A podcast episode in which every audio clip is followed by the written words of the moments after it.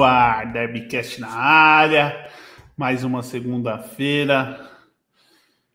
Vamos aí, hoje vai ser quente o bagulho aqui, vai pegar fogo. Teve treta, teve discussão do Abel Ferreira, teve gente no Twitter acusando, me acusando de fake news.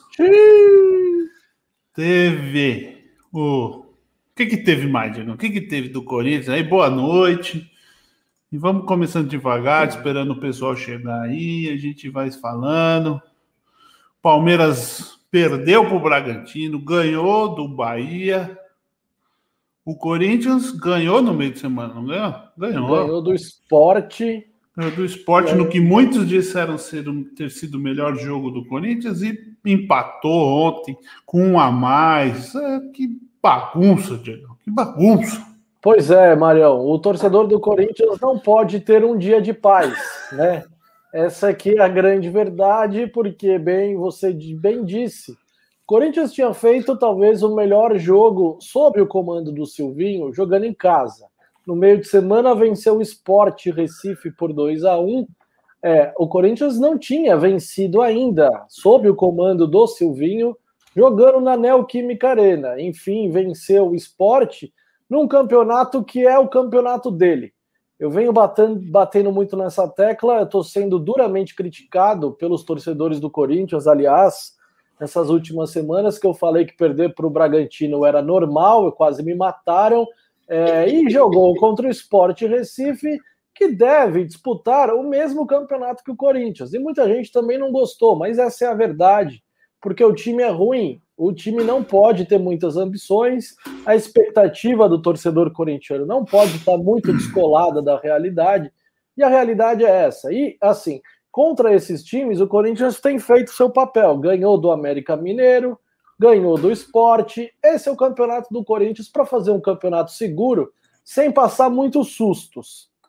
Dito isso, o Corinthians fazia um bom jogo contra o esporte, vamos começar por aí, no meio de semana é, vencia por 2 a 0 e aí o treinador, com é, receio, né, sabe que está pressionado no cargo, sabe que não tem o prestígio da torcida, vencendo um adversário muito fraco por 2 a 0 ele fez alterações bem questionáveis, né? Ele recheou o time de volantes, abdicou... Isso no jogo contra o esporte. É, só contra o esporte. Ah, o Corinthians terminou a partida com quatro volantes em campo. Então, no momento que ele faz isso, é óbvio que ele chama o esporte para cima. E aí o Corinthians baixa a intensidade, baixa o ritmo, se acomoda no jogo. Aí o esporte faz o gol, e aí o fim do jogo vira um, uma situação completamente desnecessária. O time estava controlando o jogo, vencia o adversário por 2 a 0, não era para passar pelos sustos que passou. Então, é, tomou o gol do esporte, um 2 a 1 com 30 minutos e alguma coisa. No fim do jogo, o esporte colocou dois centroavantes na área, começou a jogar bola na área. Então, assim, o Corinthians passou por um susto que não deveria ter passado, né? Não deveria ter passado. Era muito mais fácil você ficar com a bola no pé e tirar as ações ofensivas do adversário. Mas não foi isso que aconteceu. É, de todo caso, venceu e assim não conseguiu dar um salto muito grande na tabela, mesmo com a vitória. E ficou ali no meio de tabela e tal, importante para o técnico, conseguiu vencer finalmente dentro de casa, mas ainda numa situação muito perigosa na tabela. E aí, ontem teve o jogo contra o Fluminense, um jogo já diferente. É, não sei se já vamos entrar nesse assunto, acho que Podemos então de forma cronológica, eu falo sobre esse jogo Corinthians Esporte, daqui a pouco você fala então de Palmeiras e Red Bull Bragantino, que foram os jogos de meio de semana. Nesse jogo sim, contra sim. o esporte, então, as críticas são essas. É um time que tinha o controle do jogo, vencia um adversário muito fraco dentro de casa por 2 a 0 fazia uma boa partida. Aí eu vou dar os méritos para o treinador, que na escalação Deixou o Rony de fora, o Corinthians vinha jogando com três volantes e uma linha de quatro atrás, assim, um time muito conservador, muito preocupado com o sistema defensivo. E aí, para jogar contra o esporte dentro de casa, obviamente não era necessário três volantes. Aí ele tirou o Rony, que seria esse terceiro volante, colocou o Vitinho, um menino da base, que é um meia de criação. É, não é o jogador que vai mudar o preço do pão, né? Muita gente estava pedindo, cadê o Vitinho nesse time? Como se ele realmente fosse mudar uma partida. Não é o caso. Melhorou? Melhora, claro. Você tira um volante e coloca um cara que é meia de origem, claro que vai melhorar. Não melhorou tanto assim, mas já foi um pouco melhor. Então, méritos ao treinador que enxergou essa necessidade no começo do jogo. Por isso, o Corinthians fez um bom jogo contra o esporte até se acomodar. Aí, quando se acomodou, o técnico começa a tirar atacante, coloca volante, tira meia e coloca volante. Aí o time não tem mais articulação, não tem mais a bola, se acomoda, senta em cima do resultado, chama o esporte que num cruzamento é, acha o gol aos 35, acho, do segundo tempo. E aí, o fim do jogo vira um Deus nos acuda. Assim, é, é um negócio totalmente desnecessário fazer o que fez contra o Sport Recife. Mas tudo bem, porque é o seguinte, né, Mariel? A gente está falando do Silvinho, um técnico novo, que assim, ah, tem muito tempo de auxiliar técnico, é verdade. Mas como auxiliar técnico, o cara não faz alterações, né? Ele não mexe. Não, não mexe no jogo, ele, não toca então, o time. É, é, diferente, é, diferente. É diferente. Então, agora, como técnico, ele faz as mudanças. E tem errado muito nesse aspecto. E a resposta é, é dele também, né? Porque você nunca vê o cara falando, a culpa foi do auxiliar. Não, é, não, o auxiliar aprende muito com o treinador, mas na hora que ele vira técnico, quem toma as decisões são ele. E assim, as decisões que o Silvinho tem tomado no decorrer da partida, nas alterações, é, são no mínimo questionáveis. Então, a começar para esse jogo do esporte aí, que ele encheu o time de volantes, muito preocupado em garantir a vitória. Entendo a postura. Só que assim, o time do Corinthians, ele é tão limitado e tem tantas carências que esse time não pode ter o direito de achar que vai controlar e vai defender o resultado. Esse time para defender resultado precisa jogar. Não dá para ficar olhando, porque quando olha, sofre. Foi o que aconteceu. Ficou olhando o esporte e sofreu, e quase tomou um empate. Então, assim, é um técnico novo que tem aprendido, mas fato é, o Corinthians tem evoluído com o Silvinho. Isso precisa ser dito. É, o torcedor, obviamente, está esperando que o time controle mais as partidas, que tenha mais posse de bola, que o adversário. Não vai acontecer a gente consegue ver uma evolução no aspecto de organização. É um time mais organizado, os jogadores já entendem as funções, sabem muito bem o que tem que fazer dentro de campo. É um time mais protegido. Acho que o aspecto defensivo tem que ser elogiado. O Corinthians é um time melhor defensivamente hoje. Então, isso é trabalho do treinador. Então, ponto para ele aí. Só que nas mexidas, nas alterações, realmente ele tem errado muito quase custou a vitória dentro de casa contra o Bravo Esporte, mas ganhou, se afastou um pouquinho ali da zona preocupante, aquela zona lá de baixo, e aí daqui a pouco a gente fala o que aconteceu nesse Corinthians e Fluminense, que aí a gente vai mudar a análise, que não vai ser em cima do técnico, será uhum. unicamente, exclusivamente em cima dos jogadores. É, é raro eu falar de jogador aqui, eu falo muito do trabalho de treinador, já falei que os jogadores são fracos, é ruim, não tem jeito, não adianta ficar batendo, ah, mas é tudo pé de rato. É, é isso aí que tem. Então não adianta ficar relembrando que os caras são ruins. Toda segunda-feira a gente vem aqui falar isso. Então, para mim, eu não falo mais, senão fica muito repetitivo. Então, eu tenho falado muito do trabalho do técnico. Agora, quando a gente entrar no assunto Corinthians e Fluminense, aí a crítica vai ser única e exclusivamente em cima dos jogadores. Do Corinthians Olha, o Diego passando, vai passar um pano pro treinador, então. É isso que Não, eu tô então, entendendo aqui. É, é, lá, tá vendo? Aí fica difícil. É difícil esse negócio de passar pano. Eu tô, Mário, eu tô muito incomodado com essa expressão, porque eu tenho ouvido em outros programas que eu participo que a galera fala que eu passo pano. Então, assim, ao momento que você tem uma opinião divergente. Não, hoje em dia é assim, Diego. Hoje em dia passa sim. pano. É, Exatamente. É assim, né? Se você gosta de morango e o outro gosta de chocolate, aí o cara vai falar que você está passando pano pro morango, pro morango. É tudo agora, você tem que ter um lado. Você não pode criticar mais o cara, falar, ah, pô, o cara errou nessa. Não pode, não pode. Ou você abraça esse cara. Se ele pular da ponte, você pula junto? É. Ou você xinga ele do começo ao fim. Ele nunca vai acertar em nada na vida, nunca, nunca, nunca, nunca. Essa então, é, é o ambiente é das coisas hoje. Sim, impressionante isso. As pessoas precisam, porra. Então, assim, dá para discordar e tá tudo certo. Acho Exatamente. Que, eu acho que é, a discordância faz parte do debate, é legal. Agora, imagina se todo mundo concordasse com tudo, seria um negócio chato pra caramba. Então, assim, é, eu não vou passar pano para o, para o técnico nesse jogo contra o Fluminense, porque a culpa exclusivamente são dos jogadores que patrocinaram uma verdadeira vergonha o que aconteceu no Rio de Janeiro na tarde de ontem. Mas isso é assunto pra, para o decorrer do programa. Agora a gente precisa falar desse Palmeiras e Red Bull Bragantino, 3 a 1 para o Bragantino. Trabalhei no jogo. É, sim, lamentável, hein, Marião? Lamentável é, a atuação do Palmeiras.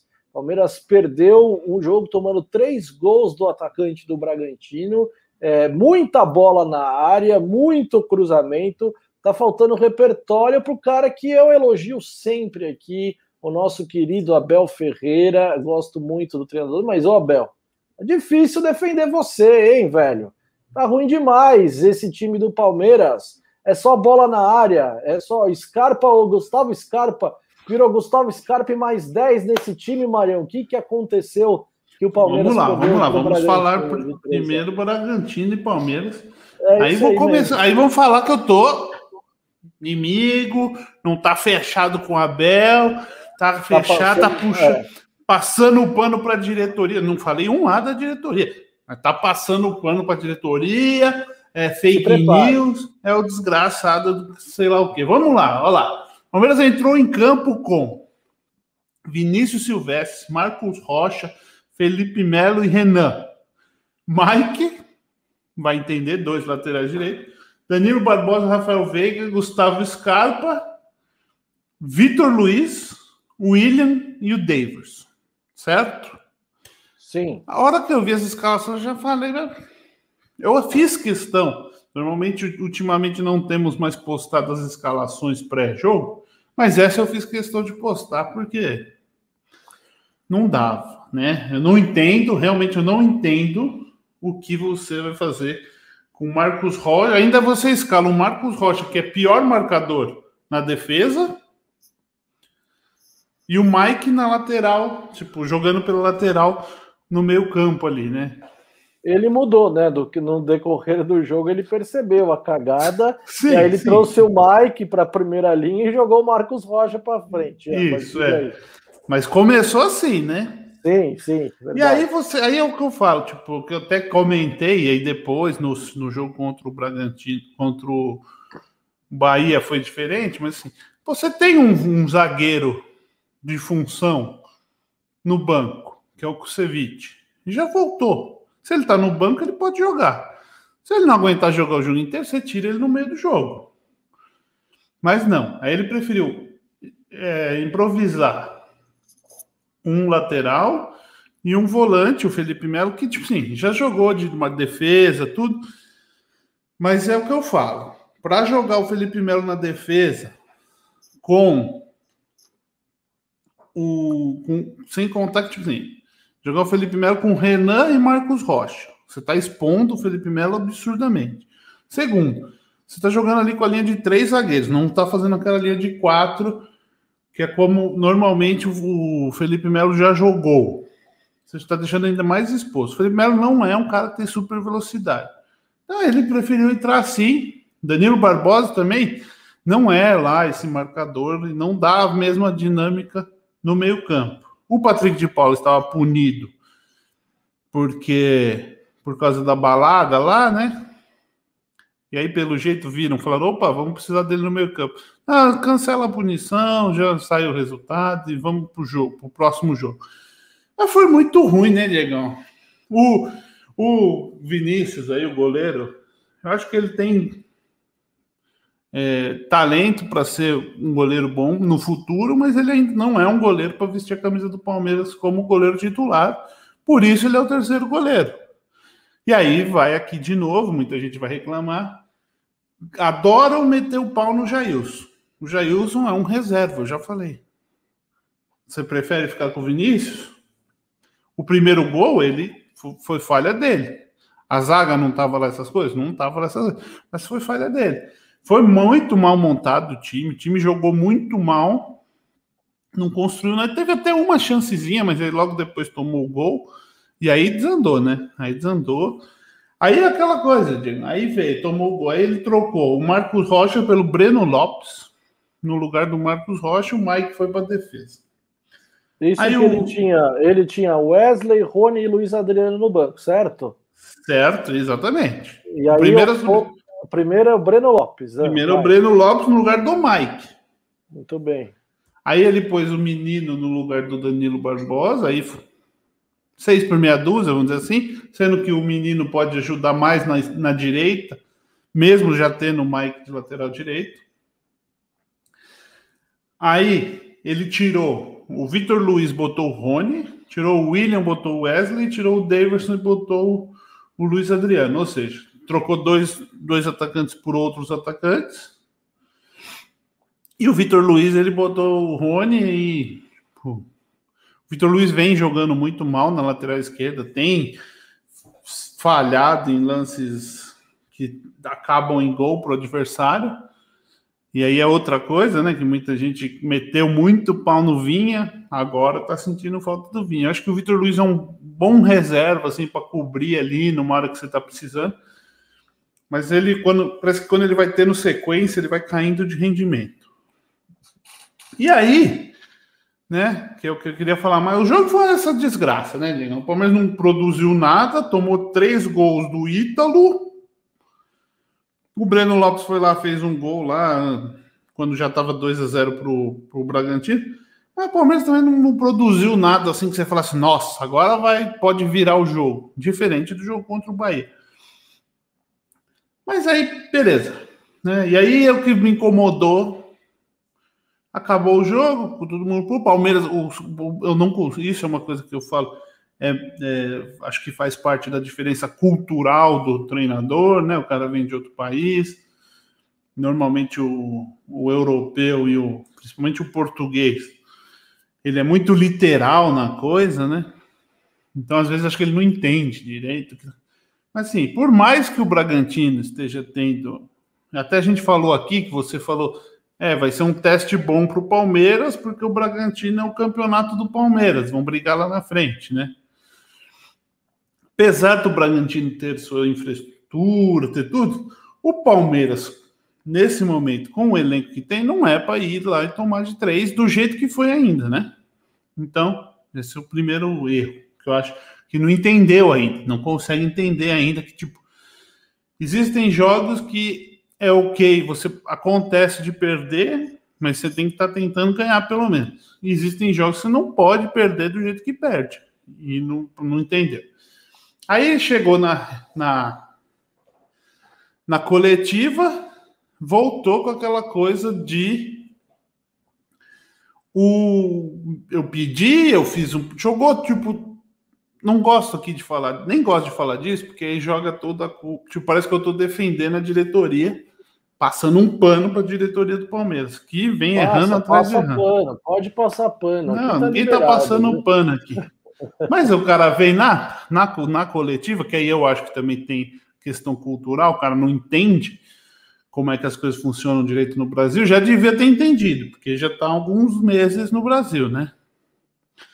Aí o cara me lança, não, porque eu entreguei todo o planejamento, os jogadores que eu que eu queria e não tive ninguém, estou decepcionado. Tipo assim, ele fez uma fala que era assim: Tipo, só, por favor, me manda embora porque eu não vou pedir demissão porque eu não quero pagar a multa. Para traduzir no, no, português, claro, para quem estava ouvindo, principalmente por torcedor brasileiro, palmeirense, era isso.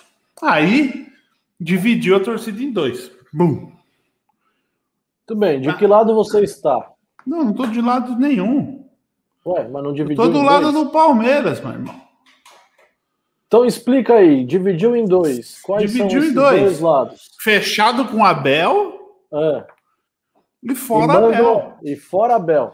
O Abel tá muito mala. Eu não acho que tenha que mandar ele embora, porque eu acho que ele é um treinador que tem muito a crescer, tem muito a crescer no Palmeiras, mas eu acho que ele, que ele pode ouvir umas, algumas coisas assim. Ele não tem que chegar na, na, na entrevista coletiva, quando todos os focos estão nele. Normalmente isso acontece depois que perde, porque depois que ganha tá tudo bem.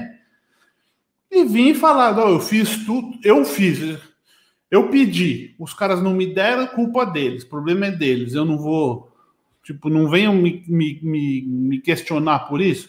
Você que inventou de escalar, de escalar dois lateral direito, de botar o Breno Lopes ao invés de botar o Wesley Luiz Adriano ou o Rony. O Rony eu também não sou muito fã, né?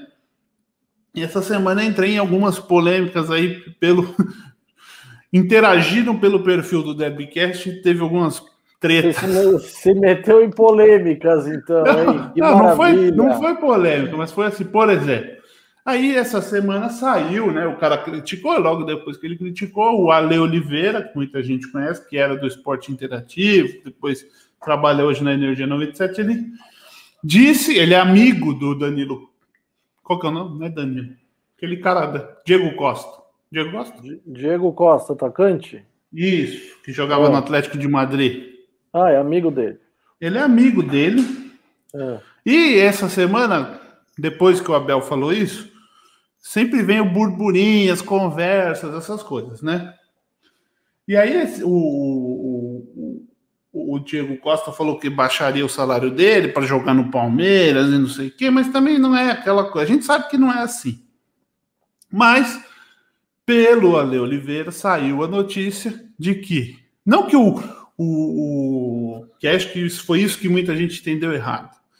Saiu a notícia que o Abel, o staff do Abel, atrapalhou a negociação do Diego Costa com o Palmeiras. E a questão é a seguinte: o que foi falado é. O Abel, o Diego Costa não precisa de nenhum intermediário para chegar no Palmeiras. Você concorda comigo?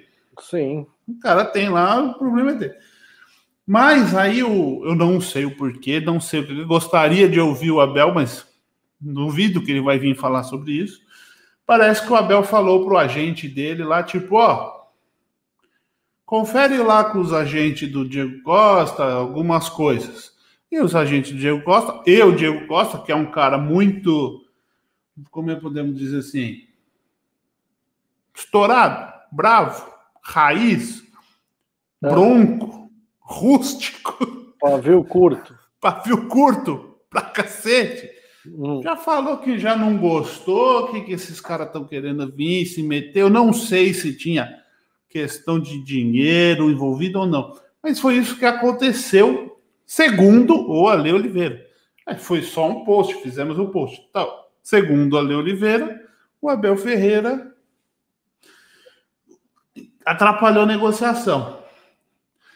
Eu falei, com isso vai perder o time e vai perder a torcida desse jeito. Se isso for verdade, vai perder o time e a torcida.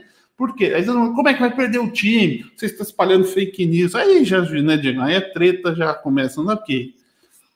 A gente dá um boi para não entrar na briga, a boiada para também não sair, né?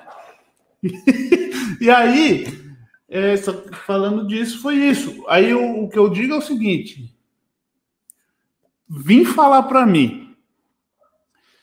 que ele chegar em toda entrevista de jogo que perde e falar: esse elenco é o elenco que tem, eu pedi reforço e não veio, não incomoda o elenco que está lá, você está sendo muito inocente ou você está querendo só passar pano pro Abel. Oh, ele, o Luxemburgo não fez isso. E é o Luxa fez isso, quase então, mataram ele. É isso, exatamente. Entendeu? Ah, é, você acha que um jogador que tá lá, vamos lá, o William, Jogador importantíssimo para o Palmeiras. Teve o um contrato renovado agora. E aí depois eu vou falar disso aí também, dos contratos renovados que. Ah, tem uns que me dão. Tá desganado. Palmeiras. É, aí, tipo, você chega um William, o cara tá lá, o cara fica no banco, não reclama de nada. Entra, joga bem, maioria dos jogos que ele joga, e é decisivo em muitos jogos. Aí o cara escuta. Não, porque eu não tenho atacante, eu pedi para contratar e não contrataram. Eu concordo, quer dizer, tipo, se eu peço A para você, por exemplo, vamos fazer um churrasco, digamos, vou fazer uma picanha que eu, só eu sei fazer na sua casa. Compra a picanha, eu chego lá não tem a picanha, fica complicado fazer a picanha, você concorda? Sim. Mas a gente faz um churrasquinho com o que tem ali. E tenho certeza que vai sair todo mundo feliz. Enquanto preciso... tem gente, enquanto, só para completar, enquanto tem gente que não está nem comendo, Exatamente. tem o churrasco para fazer. Exatamente. Só não tem a picanha, mas o churrasco tem para fazer. Exatamente. Agora, tem gente na mesma rua, na mesma rua, que não está comendo nada. Exemplo desse time aqui, você imagina. É o Silvinho, velho, que tem o elenco do Palmeiras e o cara tá reclamando que não, não tem não tem contratação, ele tá reclamando de boca cheia. Ele precisa olhar um pouco pro trabalho dele. Em vez de ele ficar criticando a diretoria que não traz reforço, ele precisa olhar pro trabalho dele. Esse time do Palmeiras só cruza a bola na área, Marião. A gente precisa falar sobre isso. E aí, e aí, e aí eu queria falar exatamente disso. E aí, você coloca nisso aí. O Palmeiras, cara, se você olhar bem, com os garotos da base e tudo, se não for o melhor, é um dos três melhores elencos do Brasil. Elencos. Sem dúvida. Então, cara, você ficar falando que você não está fazendo o seu serviço porque não teve contratação, ou você está de birra, ou você não tem a competência para fazer com esse com o que você tem aí. E é o que você tem aí, cara. Não vai vir coisa muito melhor, entendeu? E me desculpa, velho. Você veio, sei lá, do PAOC da Grécia. O PAOC da Grécia contratava o, o Cristiano Ronaldo. Não contratava. Então também, velho. Eu não entendo. Então, aí, essa foi a treta, entendeu? Aí a diretoria saiu renovando. Aí é outra coisa. Reclama, reclama, reclama. Saiu renovando o contrato dos craques. Aí é uma coisa que não ficou claro para mim, eu já não sei. Se o Abel pediu para renovar esses contratos, ou se o Palmeiras decidiu renovar por si só. Porque renovou com Zé Rafael, que para mim já não, não, renovaria. Aí renovou com o William, vai renovar com o Everton. Com os outros jogadores eu concordo. Rafael Veiga vem jogando bem. Mas assim, e aí é isso. Você fica com o time com uma estrutura que o Palmeiras tem, com um elenco que o Palmeiras tem, e vai ficar com com jogadas limitadas. Eu, eu, a gente sempre elogiou aqui o Abel que o time tinha jogadas diferentes, o time estava melhorando a estrutura. Aí parece que, tipo, o esquema do contra-ataque lá não está mais funcionando, porque normalmente não vai funcionar sempre, tem o um tempo. Tipo, alguns times falam, ah, a gente não pode dar mais. Parece que esquece, né, Diego? Os caras percebem como o time joga e falam, não podemos dar o contra-ataque Palmeiras. Aí não dá o contra-ataque Palmeiras.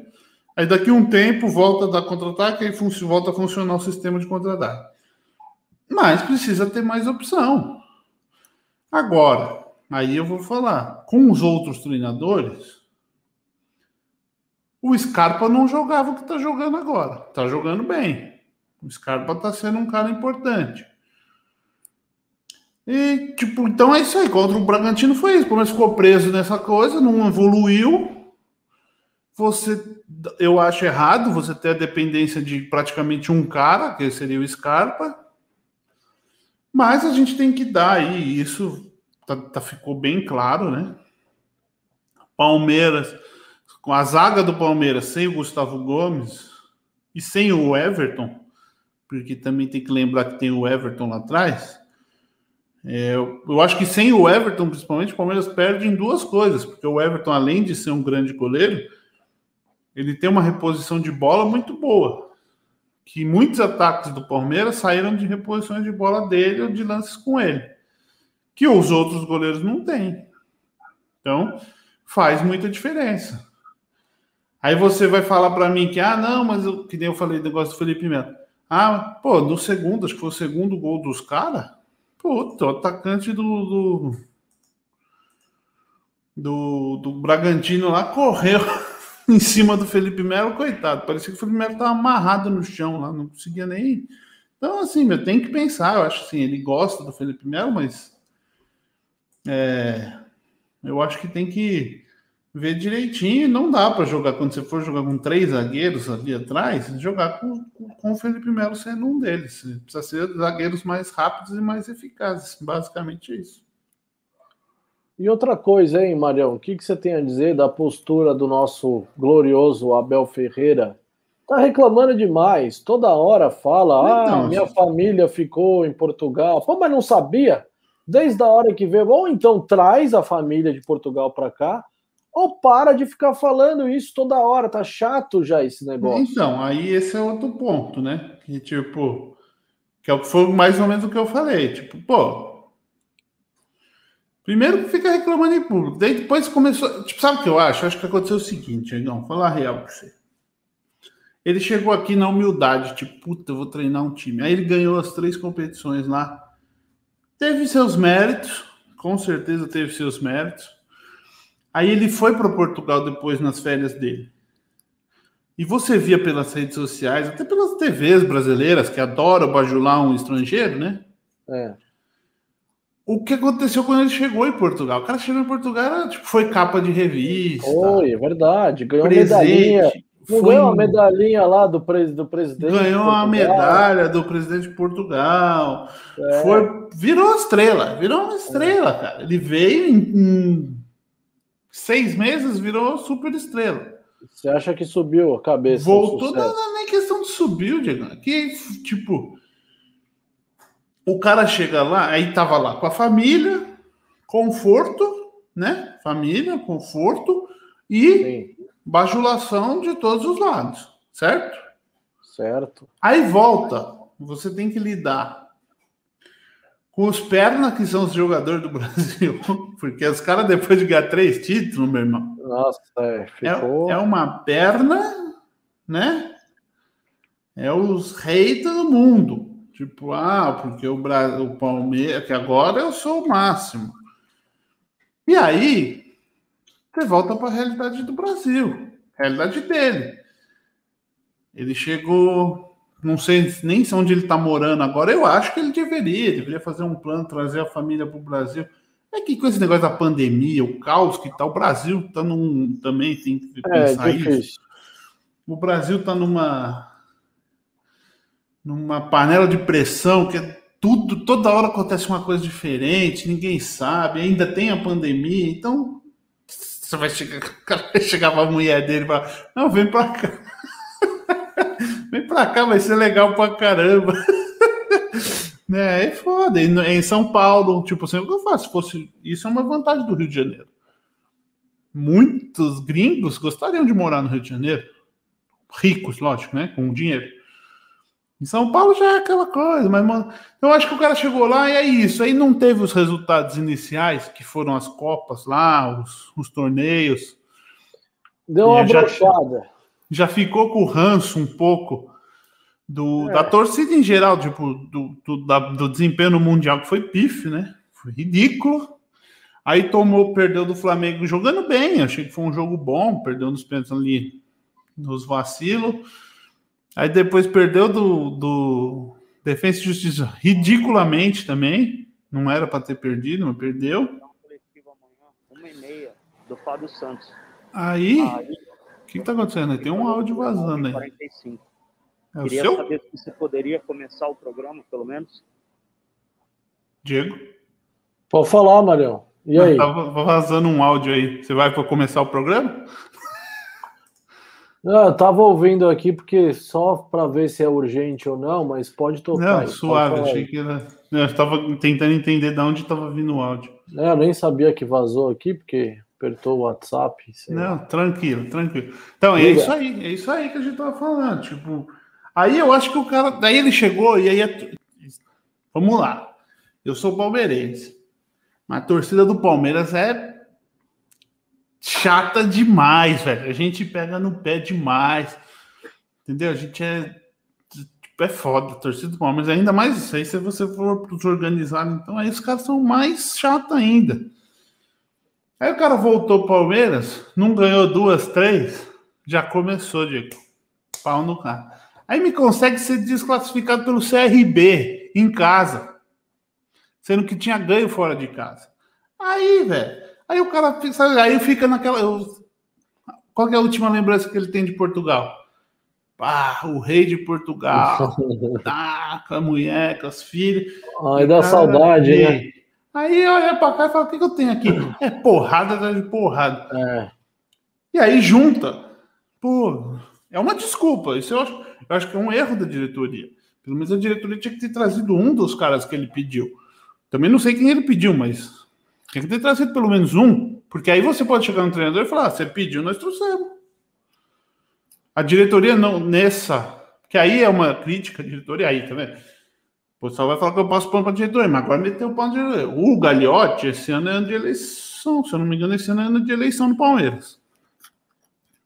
A ideia do Gagliotti, se ele não ganhar nenhum título esse ano, até porque a eleição é antes do fim do ano, como já não ganhou o Paulista, provavelmente não vai dar tempo de ganhar nenhuma outra antes da eleição. A ideia do Gagliotti é deitar nesses títulos que ganhou no último ano e entregar o, e falar que entregou o clube com um balanço fiscal bom. Essa é a ideia Sim. dele. Então não vem esse torcedor. A diretoria do Palmeiras não está preocupada em ganhar título esse ano, eu estou falando. Aí ele fica com esse papel, não, que eu não quero deixar um clube ruim para o meu sucessor. Que eu não consigo entender também, viu, Diego? Porque teve, lógico, a pandemia, teve a queda no, no, no faturamento do, dos jogos. Mas, pô, o que o Palmeiras ganhou de título ano passado, entrou dinheiro, vendeu alguns jogadores. Não é possível, tá ligado? Tipo, ah, não, não deu para fazer título. Tudo é desculpa também. Então, você, então o medo dele é que assim, ah, você foi incompetente. Tanto financeiramente. Aí ganhou os títulos lá, então.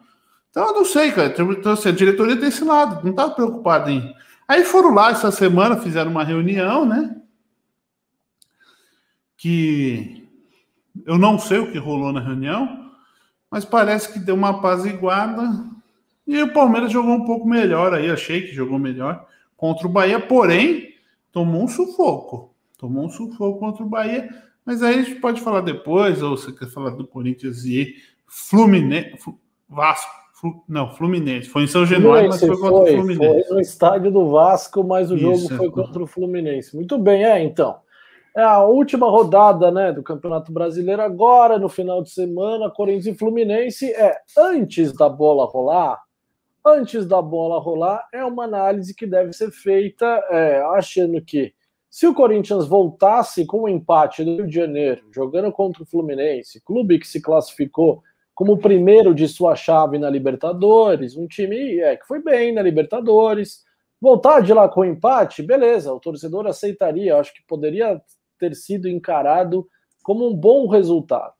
Só que as circunstâncias da partida mostraram outra coisa, né? É, o Fluminense poupava Nenê e Fred, então assim, dois dos, é, dois dos principais jogadores do Fluminense. Então o Corinthians tinha uma boa oportunidade de trazer pontos diante de um clube que estava priorizando outros jogos e poupando suas duas maiores referências. E o Corinthians fez um bom jogo no primeiro tempo. Corinthians jogando fora de casa, é, foi agressivo, teve as linhas mais altas, teve posse de bola, criou mais oportunidades, é, até encontrar o pênalti, um claríssimo pênalti, muito bem marcado. O jogo bateu o pênalti, o Corinthians virou o primeiro tempo vencendo por 1 a 0. Aí todo torcedor do Corinthians estava muito feliz, porque é, vencer fora de casa no Campeonato Brasileiro é muito importante. O Corinthians já venceu o esporte na rodada antepassada e estava somando seis pontos em sequência, estava dando um salto. O Corinthians, a um determinado momento da tarde de ontem, com a vitória parcial, era o quinto colocado do Campeonato Brasileiro. Assim, a gente está falando que o campeonato do Corinthians não é esse, que é um campeonato de meio de tabela para baixo. Então, claro que isso tudo estava surpreendendo muita gente. Beleza.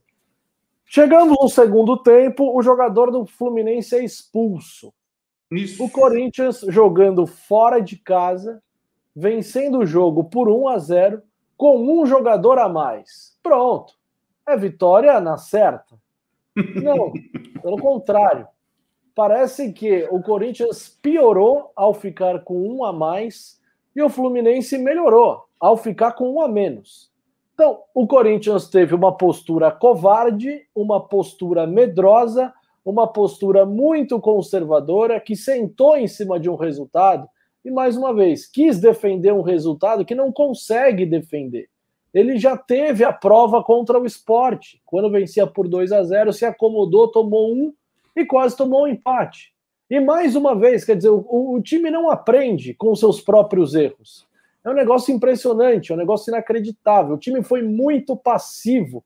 Quando você tem um jogador a mais, a sua obrigação é encurralar o adversário, é ter mais posse de bola, é fazer o goleiro adversário trabalhar. O Corinthians não fez nada disso. O goleiro do Fluminense não fez nenhuma defesa no segundo tempo.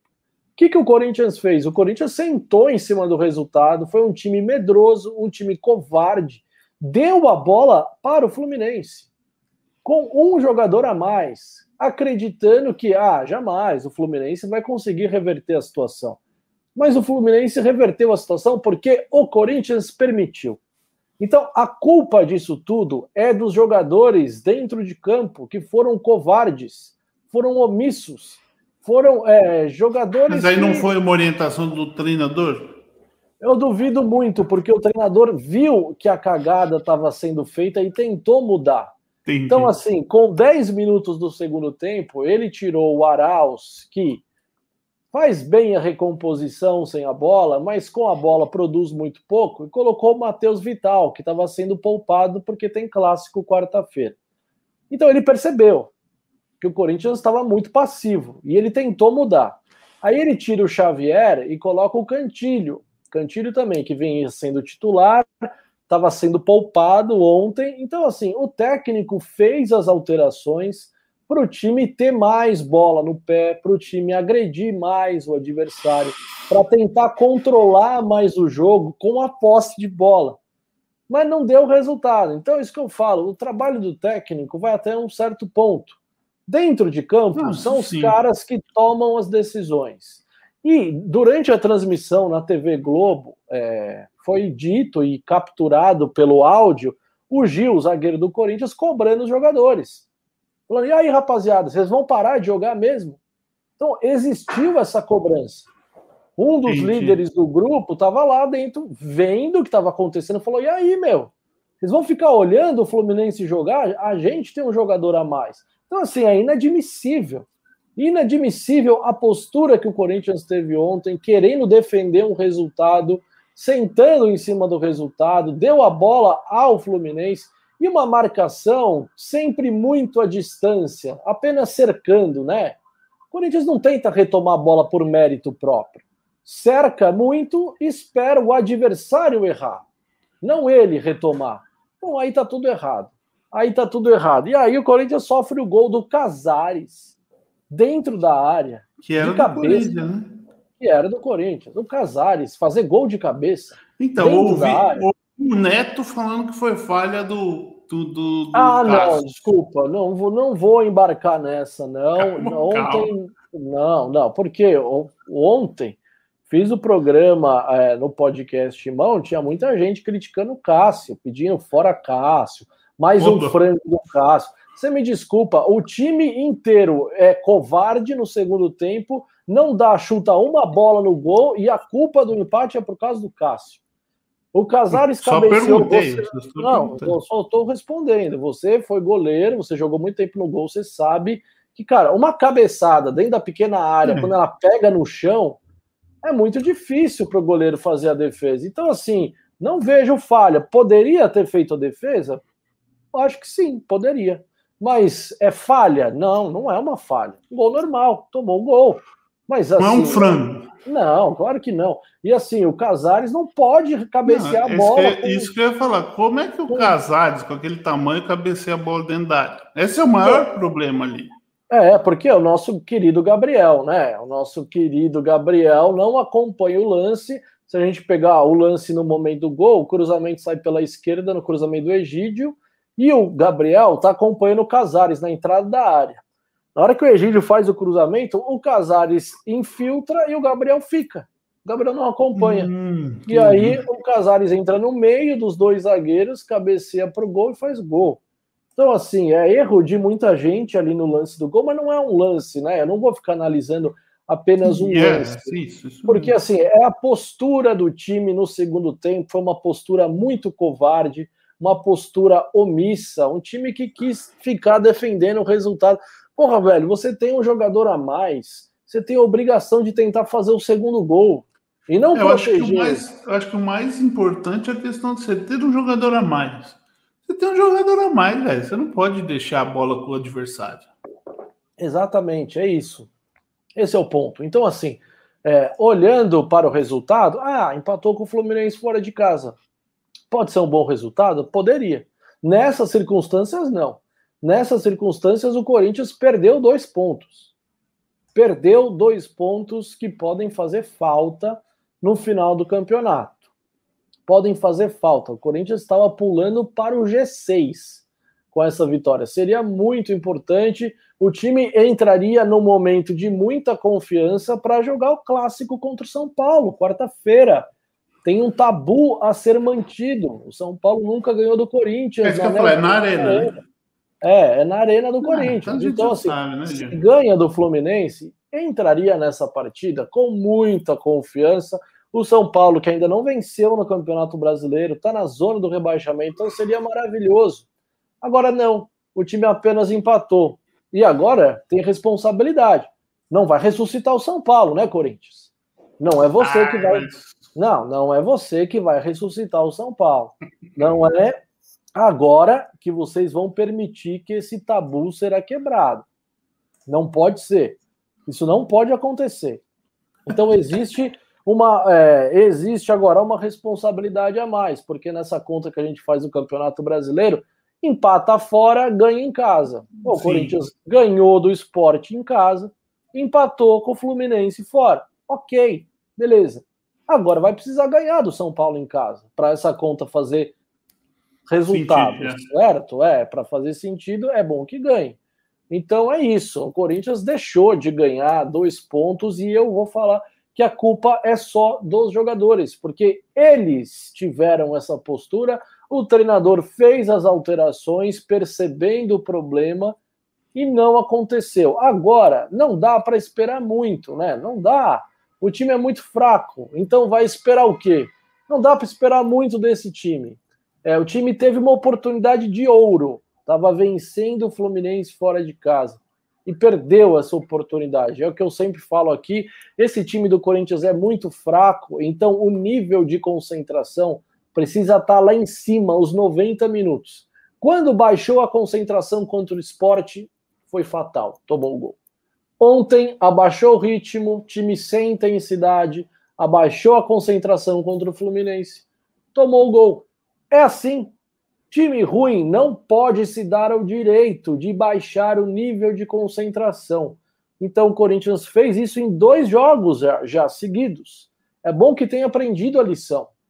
Tem que aprender a lição, porque já aconteceu contra o esporte, aconteceu contra o Fluminense isso pode custar caro. Agora, é o 11 colocado, é a posição que deve ficar por boa parte do Campeonato Brasileiro. É essa a posição do Corinthians, um campeonato de meio de tabela, um jogo ridículo no segundo tempo, que foi muito diferente do primeiro, e não dá para aceitar, né? Um time não pode fazer tempos tão distintos dentro de uma partida de futebol. Isso é inaceitável, é inadmissível o que aconteceu ontem no Rio de Janeiro Corinthians deixou de voltar para São Paulo com três pontos, voltou apenas com um, quer dizer, um não, perdeu dois. Mas é isso, é, do Corinthians é isso. Pra, estamos chegando à nossa reta final, hein, Marião? Vamos falar então, final. fechar falando do Palmeiras e Bahia. É, Palmeiras com mais sorte do que juízo, hein? Era para ter tomado uns sete gols ontem. Não, e não tomou. Tomou dois. É, era para ter tomado um 7, né? Tiveram chances, realmente o Bahia teve chances ali. É, a, o setor defensivo do foi um jogo bom. Vou começar falando. Eu achei que foi um jogo bom, foi um jogo com chances para os dois lados, oportunidade para os dois. Mas o Bahia achou ali uns espaços, aí teve até o lance. O Palmeiras começou com uma pressão muito grande e acabou fazendo o gol com o Gustavo Scarpa, um golaço de falta, que ultimamente a gente nem tem visto mais, né? Gol de falta. É, depois sofreu o gol por, por vacilo, tomou lá. Não vacilo, né? O Bahia construiu a jogada bem. Aí o, o segundo gol, se eu não me engano, foi um baita vacilo. É, o segundo gol, só pode ser o segundo. Um baita vacilo do Kusevich que foi para o ataque e quis fazer uma graça lá, na tentativa de cabecear a bola. Tá vendo? É por isso que o Abel não coloca o Kusevich para jogar. Você pede para ele jogar aí, ó. Não, não eu acho o seguinte: ele é zagueiro. Você vai botar o Marcos Rocha e o Kusevich, deixa o Kusevich, pô. Mas eu acho que você precisa, falta ritmo de jogo. Ele tem que jogar mais. Eu acho que ele tem que jogar mais para ter ritmo de jogo. E você está jogando com o Ceviche do lado do Luan. Você jogar do lado do Luan é a mesma coisa que o cara te dar uma granada sem pino e falar seguro. Né? Basicamente é isso. Né? O gol do Bahia, primeiro gol, apesar do jogador do Bahia ser muito alto, foi uma falha grotesca de marcação do Luan. Você tá no cara. Aquele cara não pode subir para cabecear sozinho, do jeito que subiu e fez o gol. Aí o segundo, o cara deu um, um, um corre em cima do Vitor Luiz, que pelo amor de Deus, Vitor Luiz, o que ele tem errado na marcação tá, tá bizonho. Quando ele, isso quando ele não dá, tenta recuar para o goleiro e dá o passe para o jogador do outro time. Aí o Kusevich, que já tinha tomado um cartão amarelo besta, não quis fazer a falta, não quis chegar duro, achou que ia assustar o cara, sei lá, o cara entrou na área e fez o segundo gol. Por sorte, né? Eu, eu acho que foi sorte. Não foi muito depois. Teve uma, um lance lá que foi uma cobrança de falta do Scarpa. O Scarpa jogou na área. Eu vi gente falando que teve desvio, gente falando que não teve desvio. Eu não consigo te dizer se teve desvio ou não teve. Mas sei que foi gol do Palmeiras. Numa cobrança de falta do Scarpa é, na área.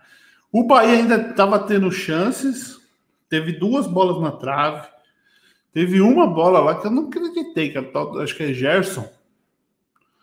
Pô, cruzou, não tinha ninguém, era ele o gol, acho que ele não chegou na bola, ele errou a bola.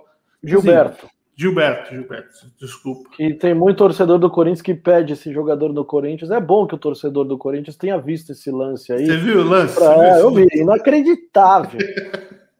Meu, se o cara tivesse jogar qualquer coisa, ele fazia o gol, mas conseguiu errar o gol. Não sei como. Não fez. E aí aquele jogo, é aquele tipo de jogo que você falou, tipo, sabe aquele jogo que a bola do adversário não entra, não entra, não entra? E, aí que acabou que teve uma jogada boa, aí eu, aí eu já vou falar exatamente aquilo que a gente vinha criticando do Palmeiras. Pô, só tem cruzamento, isso aqui. Contra o Bahia já foi um jogo um pouquinho melhor, já teve, tentou criar um pouco mais. E uma, uma briga, uma briga, uma, uma das discussões que eu entrei essa semana aí, né? Você tem entrado em bastante sobre discussões, hein? Não, só algumas de leve, porque a gente. Para manter a rotina, né? É, a pessoa veio me questionar se o Dudu voltasse, colocou é. seis, seis, seis jogadores, certo? Quando o Dudu voltar, tinha William, Daverson, Rony, Luiz Adriano, e o Dudu. Seis. Com quem que você montaria o trio de ataque? Tem o Wesley e Breno Lopes aí que você não colocou. Não, mas eu tô falando das imagens que estavam na foto. Não, não, é. não, não, as que eu. Ah. Do, do, que eles, as opções que estavam sendo dadas. Se eu não me engano, era isso. Aí eu falei, eu colocaria o William de um lado, Dudu do outro e o Luiz Adriano no meio. São os, três me... São os três melhores dos seis que você me colocou ali. E eu vou escalar os três melhores. Não tenho concordo. dúvida. Eu não sou palmeirense e concordo com você. Aí o cara me veio e reclama. Ele, ele, ele, ele, queria quem? Ele queria o Davis. E o Rony morreu? O cara escreveu assim: e o Rony morreu? Não, Como se o Rony nunca... fosse o é, não, ele nunca nasceu. Na verdade, ele nem nasceu. Então, para morrer, ele precisa nascer. E é isso que eu falo: a gente está lidando com gente que é insana, não é possível. E o Rony morreu. O Palmeiras sem o Rony não é ninguém hoje. Falou isso. Eita. Aí eu falei, pelo amor de Deus. Que faz, hein? Aí eu escrevi e falei assim: se, se você tá dependendo do Rony, Esquece, filho.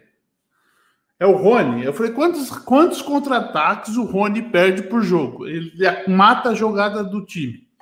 E nesse jogo contra o contra o Bahia aconteceu isso. Antes do, do, do Bahia fazer o gol de empate, do primeiro, o Palmeiras teve dois ataques que eram o Rony para armar. Ele errou, um ele errou o passe, no outro ele tentou fazer um drible lá, perdeu, tropicou na bola.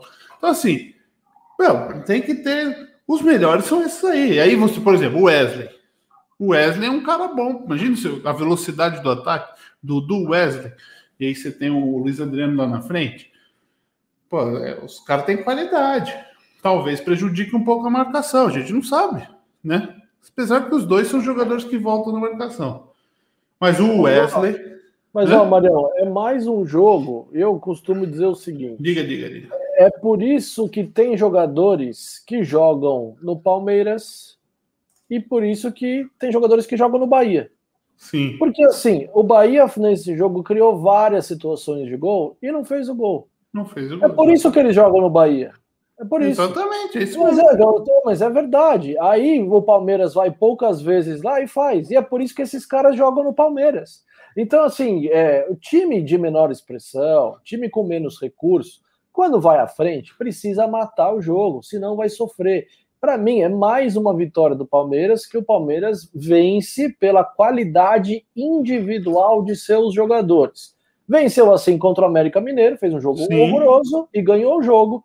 Ontem foi o que eu falei, deu mais sorte do que juízo, e, porque e, poderia ter perdido o jogo e não perdeu. Mas até quando? Essa é a questão, esse é o debate só, só, exatamente. que precisa ser feito aqui. Até quando vai dar certo isso? Até quando eu, que eu, a qualidade individual vai ganhar o jogo? Eu só queria falar, foi a qualidade individual e a vontade até o fim do jogo, né? Sim. E até a gente tem muito palmeirense brincando, falando, ó, pessoal, pode avisar lá no Palmeiras, você pode fazer o gol antes do acréscimos, né? Do segundo tempo, porque nos últimos jogos está nesse nível. Mas é isso, eu acho que. E é isso que eu estou falando, Diego. Se você, principalmente o futebol, é um, é um esporte que a gente é, depende muito na, na, habilidade dos jogadores e na força física, e no preparo, e na vontade, vamos dizer, na dedicação. Você tem que estar com seus melhores jogadores em campo. E aí eu queria só fazer um destaque aqui, que tipo, muita gente não, não percebeu. Nesse jogo contra o Bahia, apesar de o Danilo ter saído para a entrada do Patrick de Paulo, o que melhorou muito. E aí é outra coisa que eu gosto de crítica, que eu para mim é uma eu, eu, só, eu vejo como uma crítica. Muita gente falou, pô, acho que com 10 minutos do segundo tempo o Abel trocou quatro caras de uma vez só. Quatro caras é quase metade do time, certo? De linha. Praticamente Sim. metade, quase. Mas se você fez uma escalação que você precisa trocar quatro jogadores de uma vez no começo do segundo tempo. Você errou, né? Alguma coisa você errou, não é possível. É. E não vem falar que é um gênio, ó, botou quatro melhorou o time em campo. E aí, quando ele fez essas quatro substituições, o Palmeiras ficou com a estrutura praticamente que jogou contra o River Plate lá. A única diferença é que no lugar do Danilo, tinha o Zé Rafael.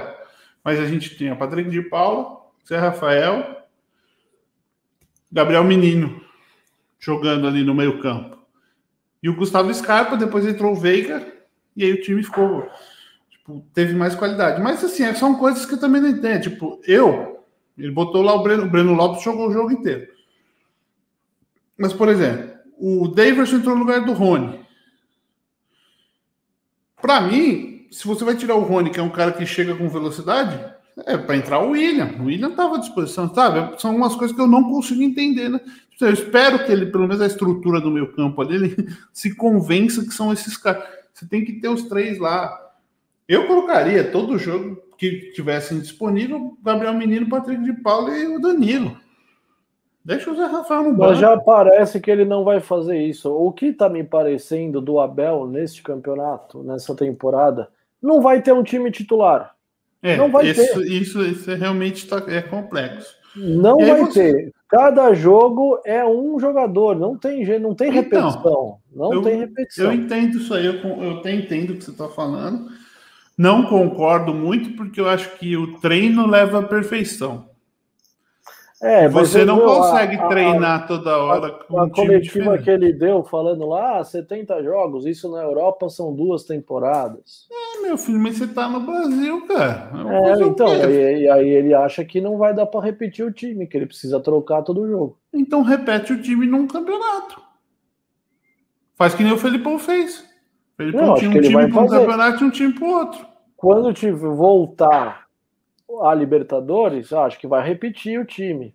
E no brasileiro ele vai ficar fazendo isso que ele está fazendo, ele tá mesclando toda hora é um que entra. É, eu não eu concordo acho, também, eu, eu acho, acho, que, que no Brasil não funciona. Isso atrapalha muito o, o, o, desempenho, porque você não, não, não tem como você treinar. Se você tem dois times praticamente montados, aí você tem como treinar.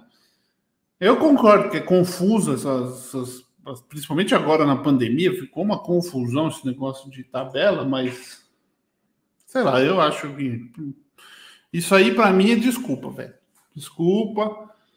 É, você tem e é um time que tem um elenco grande. Por mais que tenha sido vendido muitos atletas, acho que é um time que tem um elenco é, que é o grande de qualidade. Do, é o problema do técnico europeu, né? Eles estão acostumados que eles fazem isso lá. Aí ele não tem tempo nem para treinar, ele não tem tempo para recuperar os atletas. Aí ele, para não estourar ninguém, ele fica mesclando os caras. E ele também está percebendo exatamente isso que eu falei. O time do Palmeiras pode jogar mal coletivamente. Mas mesmo jogando Sim. mal, ele vai ganhar os jogos pela qualidade individual dos caras que ele tem. Ele acredita nisso. Então ele vai mesclando. Eu não concordo. Eu acho que no Brasil não funciona isso. No Brasil precisa ter repetição, precisa ter um time titular para os caras ganharem ritmo, entrosamento. É, então eu acho Mas... que eu acho engraçado isso, que foi o caso seguinte. Pô, eu estou usando o time, os jogos para treinar. Só que eu sempre treino com um time diferente, tipo, não me faz, não, não faz sentido, entendeu? Uma hora ele fala que está usando os jogos para treinar e preparar. Na outra ele fala que está. Então o que que tipo, ó, vamos lá. Por mais que o Palmeiras esteja jogando duas vezes na semana, não está tendo Libertadores e já foi caiu da Copa do Brasil, certo? Sim. Ele está preparando um time. Tipo, ele não podia usar esses jogos do Brasileirão para ter o time certinho para Libertadores, se for esse o objetivo. Aí ele falou que agora e falou para os jogadores no meio-campo.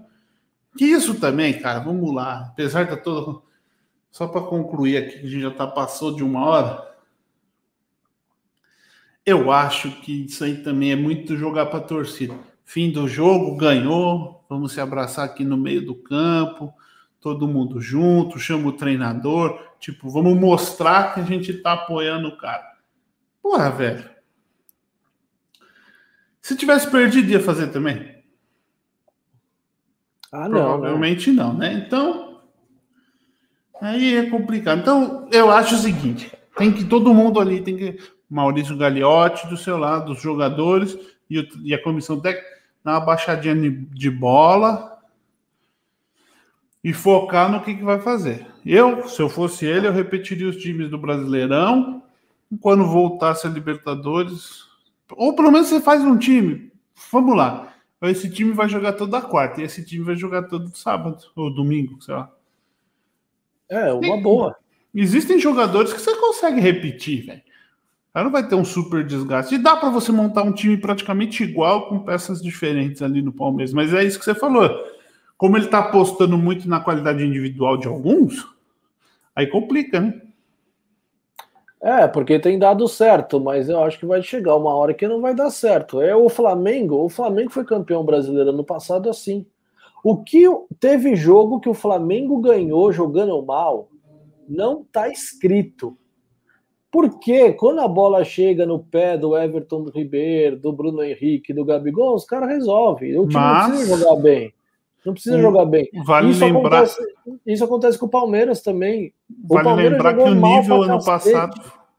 O, o nível do brasileiro foi ruim contra... pra cacete. É, então. E o Palmeiras jogou mal pra caramba contra o América Mineiro, ganhou o jogo. Sim. É, é que no então, brasileiro vai... é aquela história, você vai somando pontinho, né? É, então, assim, mesmo você jogando mal, com um grande elenco, você resolve os jogos. O problema são os outros times. Que aí precisa ter uma organização coletiva, senão não dá. Porque qualidade individual não tem. Então, é, mas é isso aí. Então é isso aí, Diegão. Conclusões finais, é isso aí. Não tô obrigado, não tô, não tô obrigado. Eu tô fechado com o Palmeiras, hein, pessoal? Não tô obrigado com o Abel, nem com a diretoria, nem fechado com o Abel, nem fechado. Eu quero que o Palmeiras ganhe. Se o cara vier dar de professor Pardal para cima de mim, botando três lateral direito, quatro lateral esquerdo, cinco meio campo, vai ouvir crítica. Foi mal, a gente critica. Foi bem, a gente elogia. É assim, né? É assim e vocês mesmo. têm que Boa. entender o que é ser torcedor. Torcedor é 90 minutos de jogo, você apoia, depois você cobra. Que ontem, Isso. o que tinha de negro já no meio do jogo, reclamando, queria matar o Gagliotti, prender não sei quem, fazer não sei o quê. Calma, espera o jogo acabar. Aí ganhou, melhor time do mundo. Rumo ao título. Seremos campeões. Não dá pra É o entender terceiro. esse cara. É o terceiro colocado no Campeonato Brasileiro. É, né? tá em pra- terceiro. Se você Então. pegar, é o que eu falo para todo mundo, tá em terceiro. Se você pegar dos grandes que foram cotados como grandes favoritos, Tá na frente de todos. é o que está mais bem colocado. Você pode dizer aí, porque o Flamengo tem jogos a menos. Se o Flamengo ganhar os jogos que tem a menos, passaria na frente, mas tá ali na briga, dois pontos de diferença. Se ganhasse, a gente não sabe, né? Tem que jogar. Perdeu para o Juventude. Então, assim, acho que o povo tem que dar uma sentada. Aí o povo começa a ver a Eurocopa, sabe, Diego? E acha que vai, não, precisamos fazer. Não vai fazer igual, cara. Não vai fazer igual. Hoje a França não perdeu para Super Suíça. É isso aí, velho. Acontece. Futebol, né, Diego? Não é futebol? É isso aí, mano. Por isso, É isso que aí. é um esporte apaixonante. É o futebol. Futebol. Então é isso. Quarta-feira, Corinthians e São Paulo, clássico, Neoquímica Arena, próxima rodada para o Corinthians. O Palmeiras pega quem, Marião? Palmeiras pega o. Eu tava com a tabela aqui, por que eu fechei essa porra? É Internacional, se não me engano, Internacional. Acho que é o Inter. Palmeiras e Hum. Inter. Em Allianz Porto? Alegre. Não, no Allianz Parque? É, não, lá em, Porto, lá em Porto Alegre. É. Porto Alegre. Porto Alegre. Muito bem, então. Palmeiras e Inter lá em Porto Alegre, às 19 horas.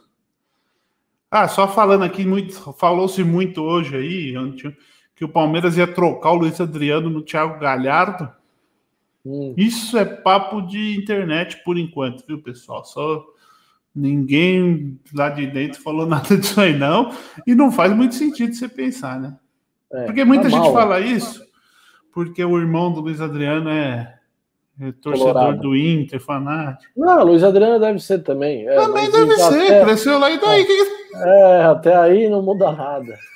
que, que Mas tá mal, o nosso Luiz Adriano tá muito mal, hein? Tô Tá devagar, tá ele. devagar. O pessoal tá fazendo uma campanha pra russa lá, que ele namorava uma russa Ah, não namora mais? quando chegou no Palmeiras e, e tava indo bem. É. Aí parece que ele trocou a russa por uma brasileira e Aí desandou foi pra porra. mal. Foi mal, hein? Luiz Tava- Adriano, fazer um. coloquei ele no meu cartola e me dei muito mal, hein, Luiz Adriano? Você me decepcionou. Mas Tá tá, bom. Valeu, Beleza, gente? Marcão. Grande abraço, Valeu. até a próxima segunda. Valeu. Até a próxima. Falou. Tchau. tchau. tchau.